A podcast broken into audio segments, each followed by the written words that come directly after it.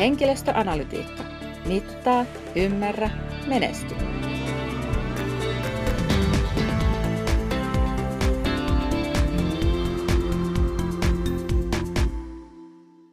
Tervetuloa kuuntelemaan tuoreeseen tietokirjaamme keskittyvää podcastiamme. Henkilöstöanalytiikka. Mittaa, ymmärrä, menesty. Mä oon Jaana Saramies. Ja mä oon Maria Tönruus. Me ollaan tosi innoissaan tekemässä tätä podcastia. Ihan kuten me innolla odotetaan meidän esikoistietokirjan julkaisua parin viikon päästä Alma Talentin kustantamana. Todellakin. Mua osittain jännittää, mutta mä oon myös tosi innostunut tästä podcastista ja sen tekemisestä. Eli ensimmäistä kertaa me tehdään nyt podcast ihan itse. Ja tämä podcast-idea syntyi Jaanan äänikirjaunelman myötä. Kerrotko vähän siitä? Joo. Mulla on lapsuudesta asti ollut unelma ääninäytellä. Ja se alkoi ihan siitä, että mä halusin olla jonkun piirroselokuvan, mieluiten Leijonakuninkaan hahmo, se ääni sille hahmolle. Se ei nyt sitten ole vielä toteutunut, mutta nyt kun ryhdyttiin tekemään tätä tietokirjaa, niin me mietittiin sitä, että pystyttäisikö me itse lukemaan tämä meidän oma tietokirja. Ja me pohdittiin sitä tarkkaan keskenämme Marian kanssa ja sitten pohdittiin myös meidän kustantajan kanssa. Ja koska me halutaan siitä meidän äänikirjasta mahdollisimman laadukas, niin päädyttiin, että annetaan ammattilaisen hoitaa, että olisi ollut ehkä aika pitkä tie itse lähteä sitä opettelemaan. Mutta sitten mä ryhdyin miettimään ja ehdotin Marialle, että entä jos me tehtäisiin tästä podcast? Ja Mariahan heti tartui siihen ideaan. Joo, heti tuntui siltä, että joo, tehdään ehdottomasti. Ja me halutaan kiittää sua kuuntelijaa, että otit tämän podcastin kuunteluun. Ja me luvataan kepeää ja kiinnostavaa sisältöä ainakin 8 jakson verran. Voi olla, että tulee lisääkin. Ja tässä jaksossa me paneudutaan nyt kirjan syntyyn. Eli me kerrotaan, mistä tämä idea oikein lähti tälle kirjalle ja minkälainen prosessi oli ideasta ihan tuonne kustannussopimukseen asti. Ja jos sä haluat tilata tämän meidän tietokirjan, sä voit tehdä sen Alma Talentin verkkokaupassa tai sivuston henkilostoanalytiikka.fi kautta. Ja meillähän on jo ollut ennakkotilauksia aika hyvin, eli kiitos teille, jotka olette jo tilannut, ja kiitos, jos käytte tilaamassa kirjan vielä.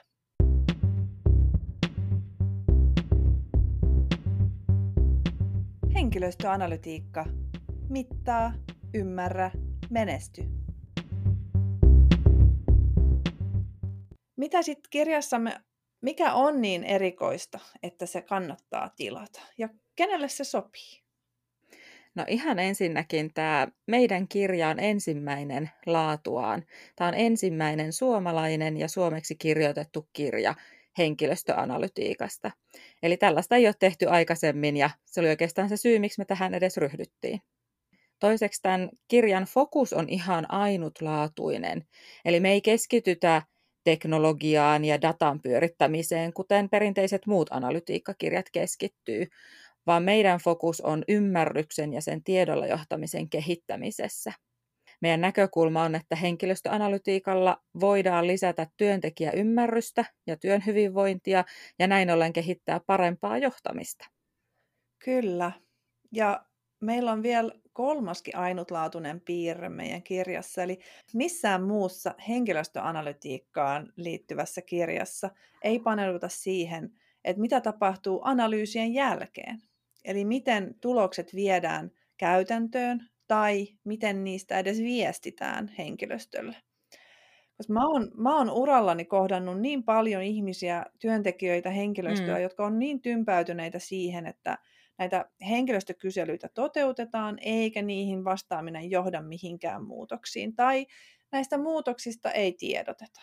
Ja tällöin jopa innokkain ja sitoutunein osa henkilöstöstä on jo luovuttanut näiden kyselyiden ja jatkuvan mittaamisen suhteen, eikä he enää halua vastata välttämättä kyselyihin. Ja siksi on tärkeää tietää myös, mitä tehdä analytiikan jälkeen. Se on just näin. No sitten siihen, että no kenelle tämä kirja sopii. Tämä sopii erityisesti erilaisille HR-ammattilaisille, ihan HR-johtajista muihin ammattilaisiin ja vaikkapa HR-konsultteihin. Lisäksi tämä käy oppilaitoksiin, henkilöstölle itselleen tutkittavaksi ja lisänä tämä sopii liiketoimintajohtajille.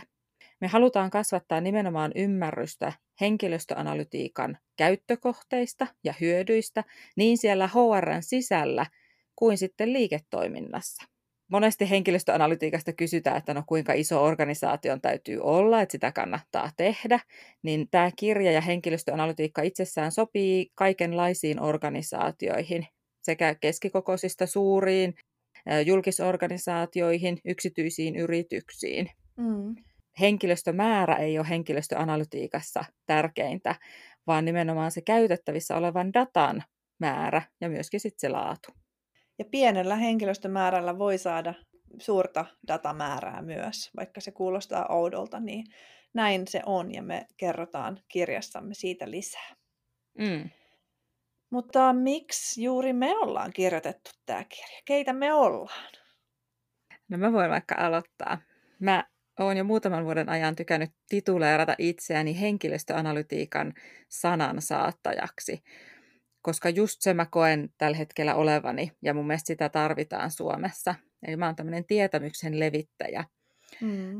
Sen lisäksi, että me ollaan nyt kirjoitettu tämä tietokirja, niin mä oon levittänyt tätä henkilöstöanalytiikan ja muutenkin HR-tiedolla johtamisen sanaa esimerkiksi mun vetämien koulutusten, työpajojen ja puheenvuorojen kautta.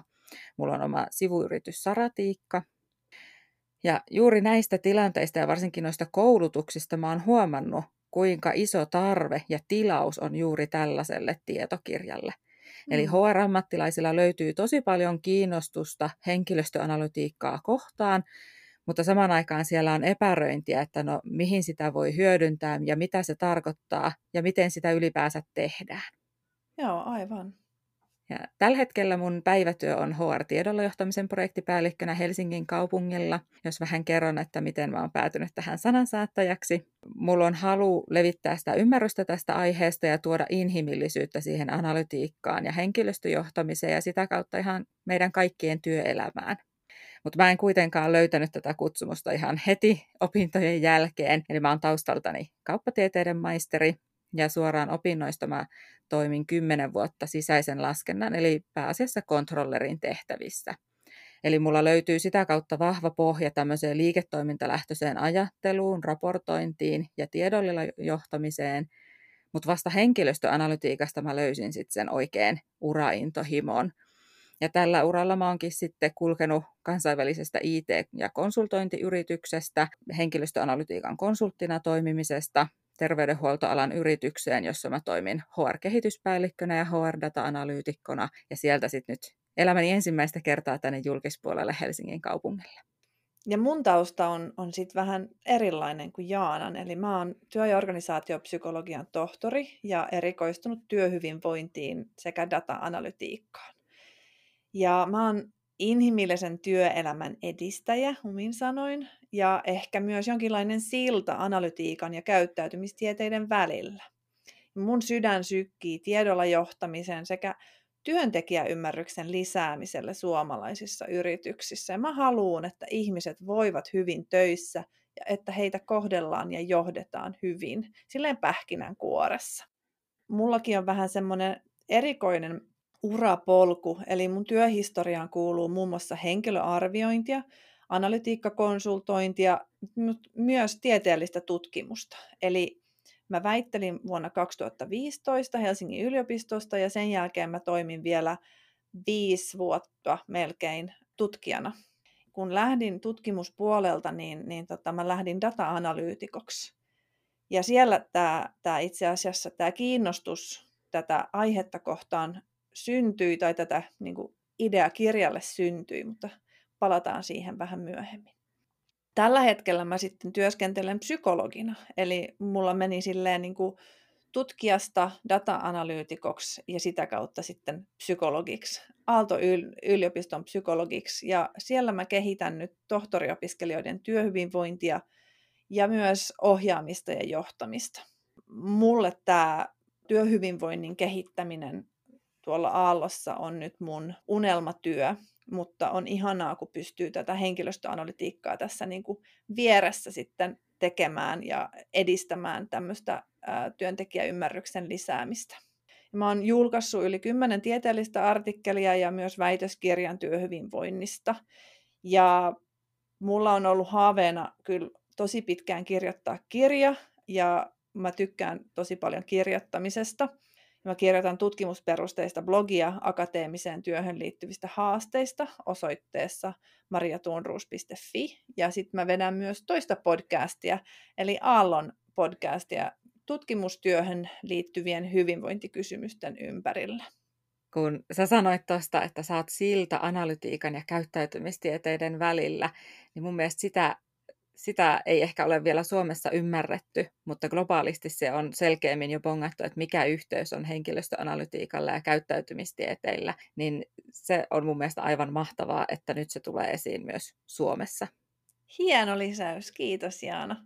Eli nyt me ollaan kerrottu vähän meistä ja vähän tästä kirjasta, ja nyt voitaisiin pitää ihan lyhyt tauko, eikö niin Jaana?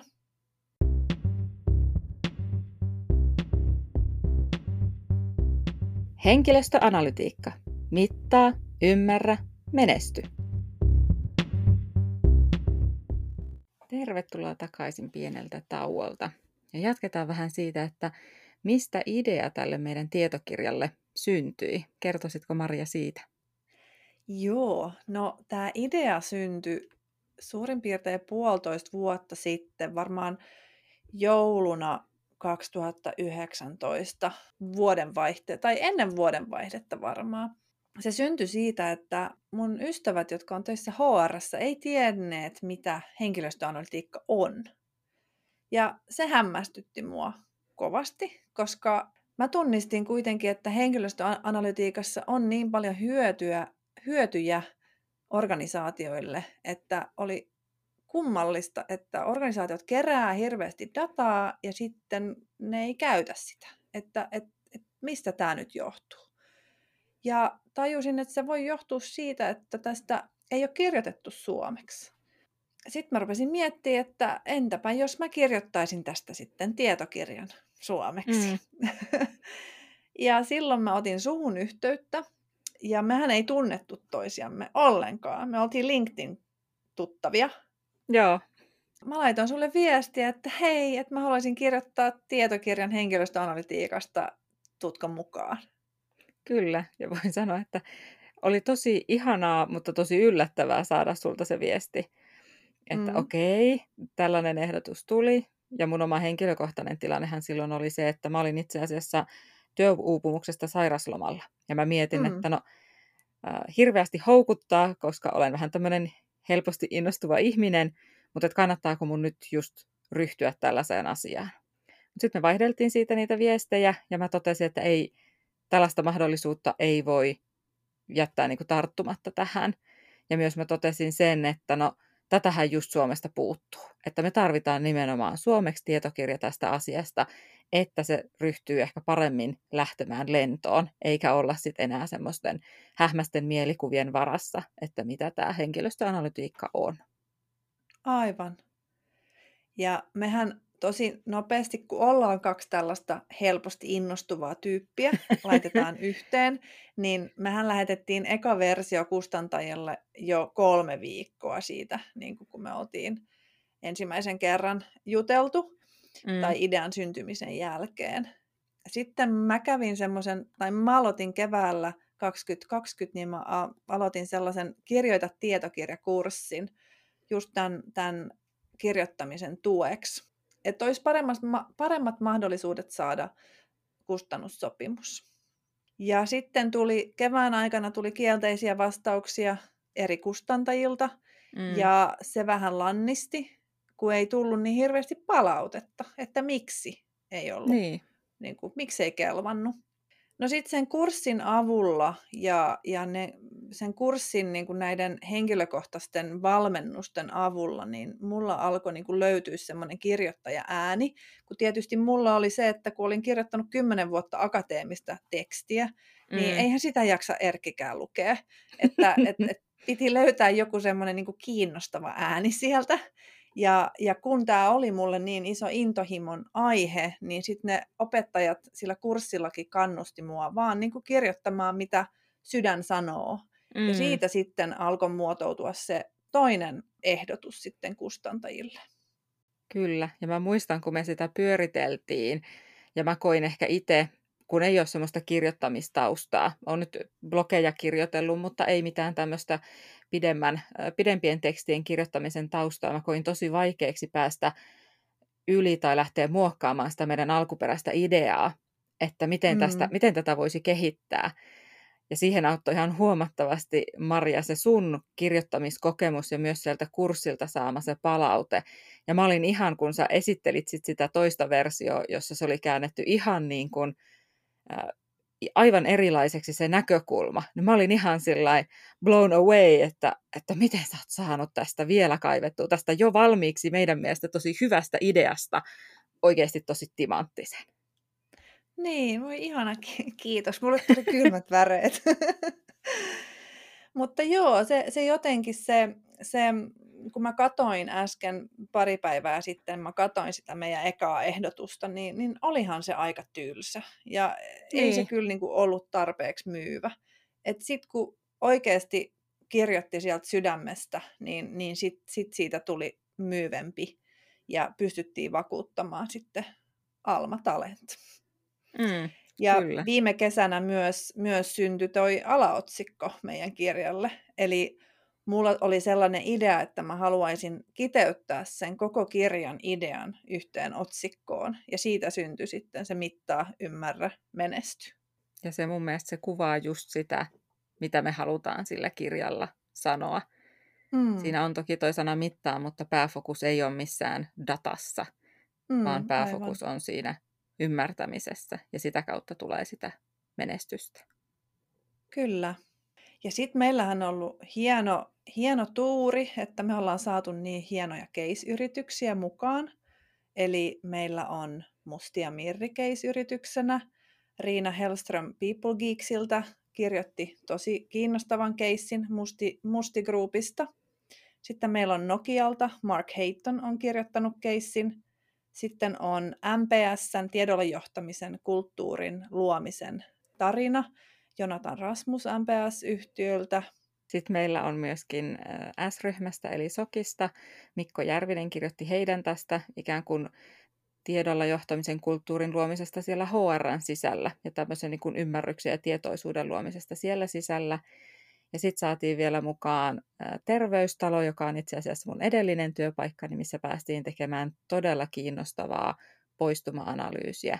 Niin me saatiin sekin sitten vielä tähän kirjaan mukaan.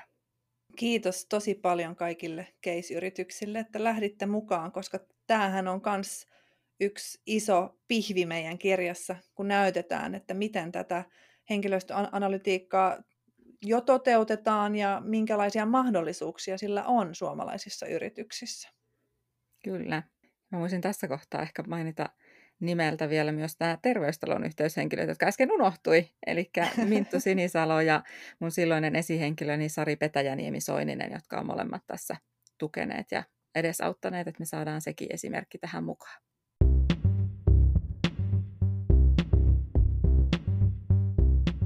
Henkilöstöanalytiikka.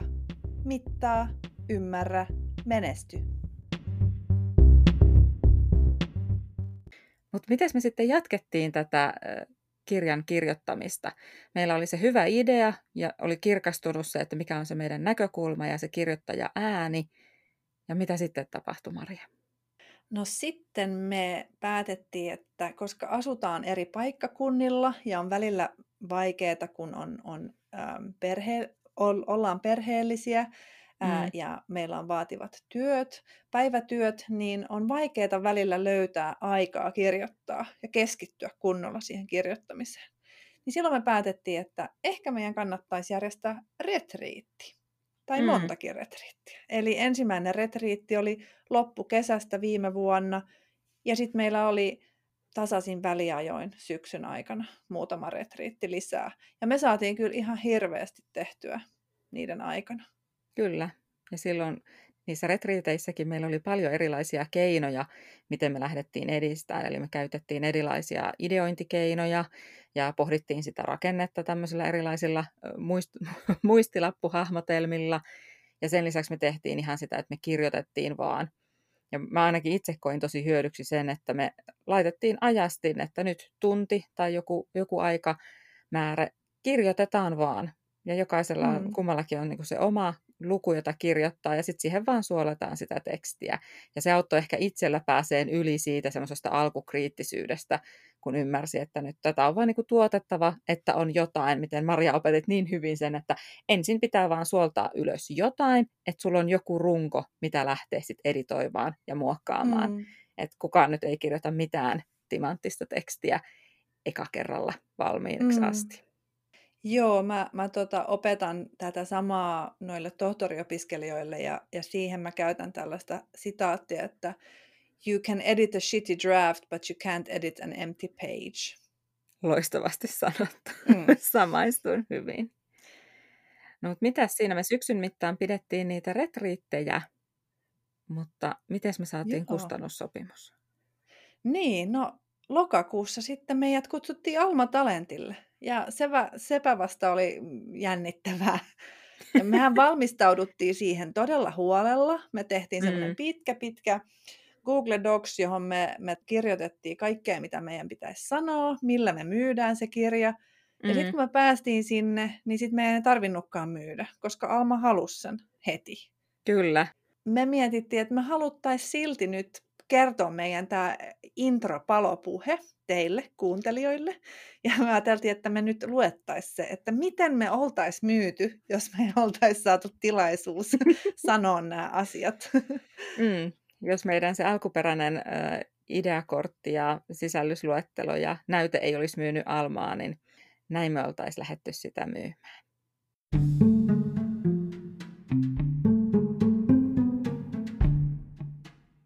Eli tämä kirja, Mittaa, ymmärrä, menesty, on Suomen ensimmäinen tietokirja HR-tiedolla johtamisesta ja henkilöstöanalytiikasta. Ja me halutaan, että Alma kustantaisi sen. Ja isoin syy tämän kirjan kirjoittamiselle on kokemus siitä, ettei tätä aihetta vielä ymmärretä oikein Suomessa. Täällä HR-analytiikka vie ajatukset teknologiaan ja järjestelmäprojekteihin, kaikenlaiseen tehostamiseen ja kauemmas inhimillisyydestä. Kuitenkaan kyse ei ole haluttomuudesta ymmärtää tai soveltaa henkilöstöanalytiikkaa. Sen sijaan kiireiset HR-ammattilaiset ja HR-johtajat ei ehdi paneutua tähän aiheeseen tai ei uskalleta lähteä toteuttamaan, vaikka oltaisikin aiheesta kiinnostuneita ja halukkaita kokeilemaan. Suomeksi ei vielä löydy ohjekirjaa, johon voisi tarttua helposti. Meidän kirja tarjoaa näihin ratkaisun. Ensinnäkin meidän kirjan näkökulma tuo henkilöstön keskiöön, koska me käsitellään HR-analytiikkaa työkaluna, jolla voidaan lisätä työntekijän hyvinvointia ja työntekijäymmärrystä. Eli HR-analytiikka on keino kehittää inhimillistä ja tietoon perustuvaa johtamista, jolla saadaan tuloksia kaikilla organisaation tasoilla. Toiseksi me halutaan nimenomaan, että tähän kirjaan voi helposti tarttua. Tästä kirjasta ei tule tiiliskiveä, vaan sen on tarkoitus inspiroida ryhtymään toimeen, tarjoamalla helposti toteutettavia keinoja HR-johtajille ja HR-ammattilaisille. Eli me toivotaan, että pystymme tämän kirjan avulla muuttamaan suomalaisten organisaatioiden suhtautumista HR-analytiikkaan ja lisäämään osaamista siitä ja sen avulla rakentamaan johtamista ja työelämää, jossa työntekijäymmärrys ja työhyvinvointi ovat pääosassa.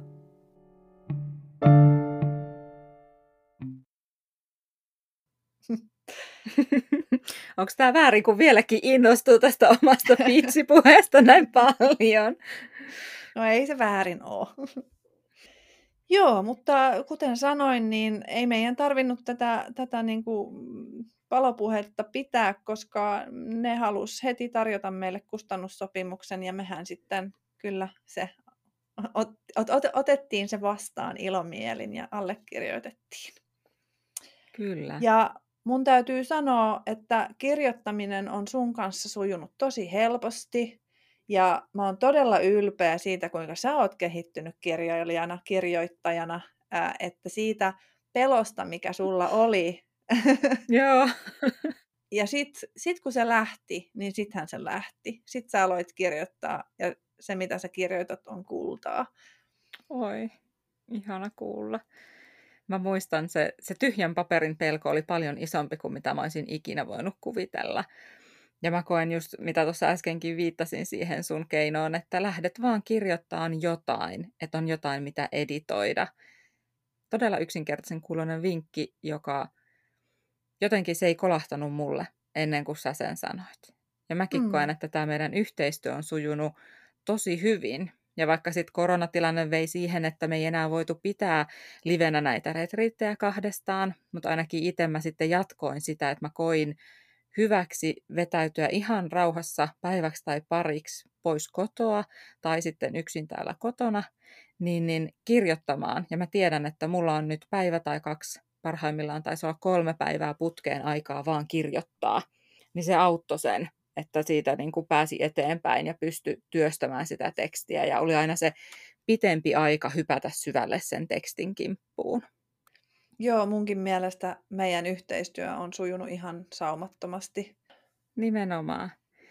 Ja mä tykkään itse siitä, että mun mielestä siitä kirjasta ei nyt jälkikäteen ei pysty erottamaan se, että minkä kohdan mä oon kirjoittanut ja minkä kohdan on kirjoittanut Maria, vaan se on mun mielestä tosi yhtenäistä se teksti ja tyyli. Ja mä tunnustinkin Marjalle tuossa jo itse asiassa talvella, että mä en enää itse muista, että mitä kohtaa Maria on kirjoittanut ja mitä kohtaa mä oon kirjoittanut. No Maria vähän lässäytti, että no hän kyllä tunnistaa, mutta mä en tunnista ja mun mielestä se on hyvä, koska se kertoo sitten, että lukijallekin se on oikeasti aito yksi yhtenäinen lukukokemus ja paketti, kyllä, eikä rinnakkaisia ääniä vierekkäin. Kyllä. Tästähän me voitaisiin puhua kuinka kauan tahansa, mutta me halutaan pitää nämä podcast-jaksot suht lyhyinä, joten tähän on ehkä sit hyvä lopettaa tämä ensimmäinen jakso. Kiitos, että sä kuuntelit tätä meidän podcastia, Henkilöstöanalytiikka, mittaa, ymmärrä, menesty. Ensi jaksossa me kerrotaan lisää meidän kohderyhmästä ja miten me varmistettiin se, että me kirjoitetaan asioista, jotka kiinnostaa just sitä meidän kohdeyleisöä. Niin, tietokirjaahan ei kirjoiteta itseään varten tai kustantajaa varten, vaan sitä kohdeyleisöä varten, joten yleisön tunteminen on tärkeää. Just näin. Eli tärkeää asiaa ensi jaksossa tulossa. Pysythän kuulolla. Moikka! Moi moi!